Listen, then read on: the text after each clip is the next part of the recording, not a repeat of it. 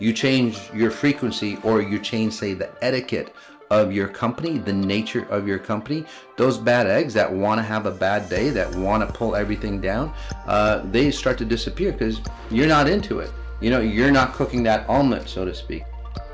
Welcome to Maz Sajati's podcast, Exponential Intelligence, where you can transform simply by listening. Experience the power of frequencies and the next step in consciousness evolution. Leaders are challenged to keep productivity high because you know the bottom line has to be met at some level.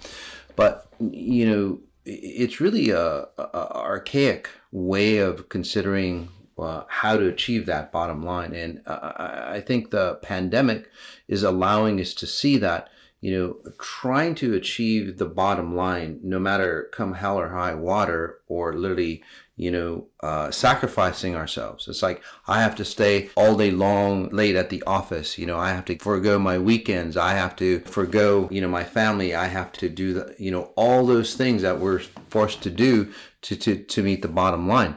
You know, over time, what's happened in the pandemic is just, you know, it, it's just some, it's not a random event.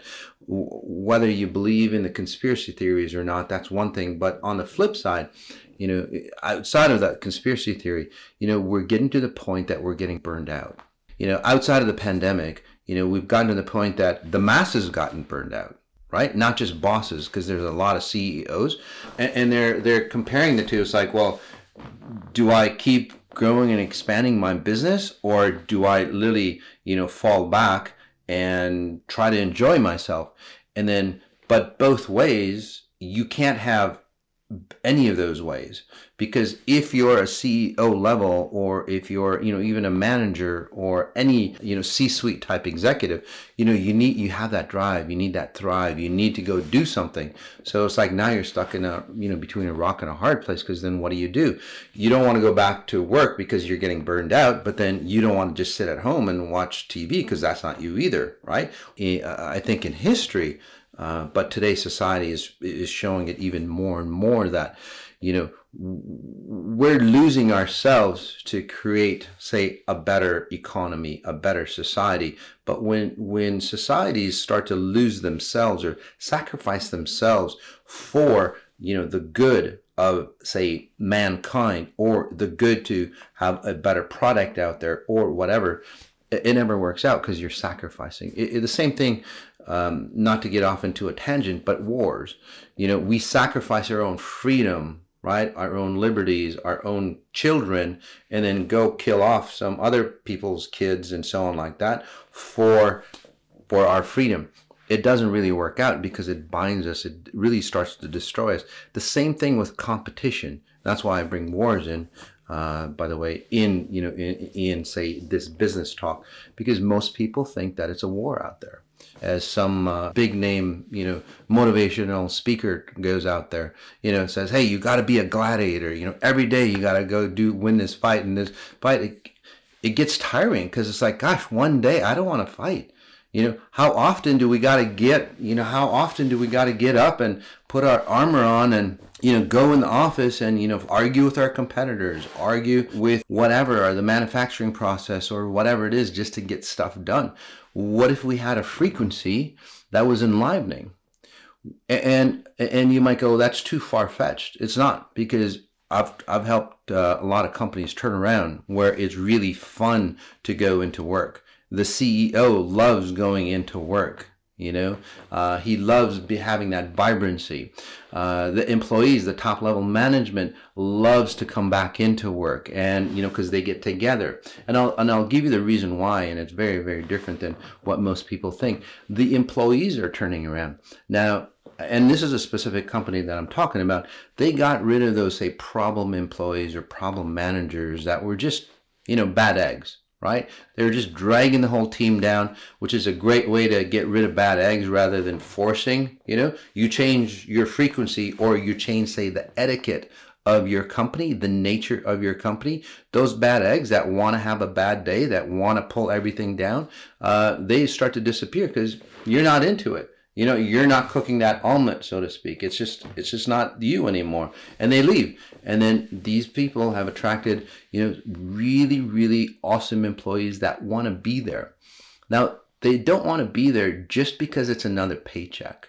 That's another key in this new business paradigm is people is aren't just looking for another paycheck. People aren't just looking for, you know, uh, to to to slave away a certain number of hours to you know get some money so they can go be themselves. So if you think about that system and this is what they've done they've slaved away certain number of hours they've sacrificed to get say certain money right? So they can go out and then be themselves right? Or retire and then be themselves. So what's the key component everybody wants to be themselves. If you can mix the two together, and that's what becoming exponentially intelligent does, uh, or if you're a company that's running or running exponential intelligence, what happens is that you're helping employees, you're helping managers, you're helping the owner, or if you are the owner, you're helping yourself find who you are at a different, at a very, very deep level. I'm talking very, very deep level. It's almost like a spiritual experiment experience going into work.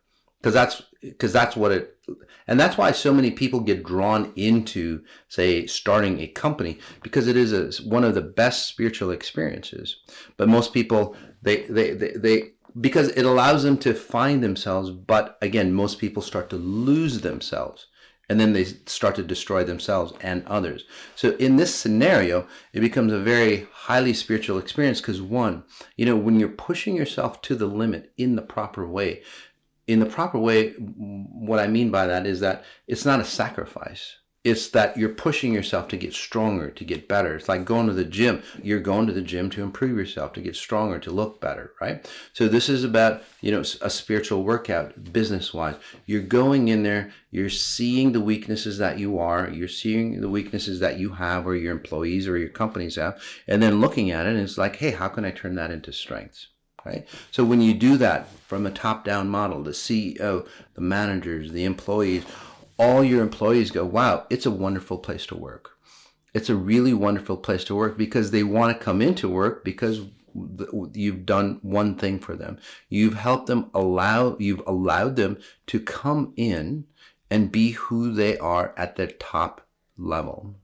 so here are the three frequencies that you can adopt into your company right away to get this to get to get not only you know the bottom line met but then to have healthy healthy happy, healthy employees, including healthy, happy CEOs, right? Because that's the most important. One, the CEO has to be, say, happy and healthy. Otherwise, you know, it's a it's a top down model. If the CEO or the top level, uh, you know, managers are not at their best, right? They don't have, say, that very deep spiritual level being, okay, that deeper connection, which helps obviously your health, your intimacy, and all that, which gives you healthier, happier employees and CEOs, which gives you a healthy, happier company. So, how do you get that? Number one is what I call spatial referencing. Spatial referencing for the beginners is literally about noticing your five senses. It's about becoming present. It's the one, two, three steps on becoming present. Uh, it's not mindfulness, by the way, because mindfulness doesn't really work. Okay? Uh, but you will become mindful, you will become present. And all you have to do is very simple. Take a look at, say, your visual senses. Take a look at a few objects around you. What's in front of you? Like, say, this couch is in front of me, and it's all you have to say is like, oh, that couch is about X distance away from me. You don't have to know the exact measurement on how far it is. It's like that couch is over here, you know, my chest is over here uh, you know that that the light switch is over there. You know my right ear is over here. And just start paying attention to where you render yourself where you create yourself in space time because it starts to make sense in what reality that you render yourself in. So you can use that as uh, in, in sounds as well. Uh, the sound is coming over there or somebody's speaking over there in that other room. You know my left ear is over here you know, you can use that from smells. The smell is coming from the kitchen. You know, I'm over here. So it's always the object first and then a body part. Okay. Now, you might think that sounds really crazy, but individuals, and this is how powerful it is, those individuals who've been on, say, severe antidepressants, even suicidal, they try spatial referencing, they can leave, they can disconnect from say, their antidepressant. Now, I'm not a doctor. I'm not saying, you know, get off your meds or anything like that, but it helps you so grandly that you can literally feel happy where you are. That's the number one key is you figure out where you are in space time. It sounds kind of woo woo, not it sounds kind of matrixy maybe. Not necessarily woo woo but it does sound kind of matrixy. But it is all about say we are multidimensional beings. It allows you to become or allows you to understand say which dimension that you are rendering yourself. So spatial referencing is highly important for you okay? The second thing uh, that i like to talk about is goal setting Okay. Now, most individuals, most leaders, most everything that you hear out there on goal setting, I'm not saying it's wrong, but but you'll find these are the outtakes or these are say the symptoms on normal goal setting. You know, and this is where people go, well, the journey was more exciting than reaching the goal. Right? You hear that all the time. Well, why is that? Most goal setting forces you to go from point A to point B basically what you're doing is you're losing yourself. You're losing yourself in points of time.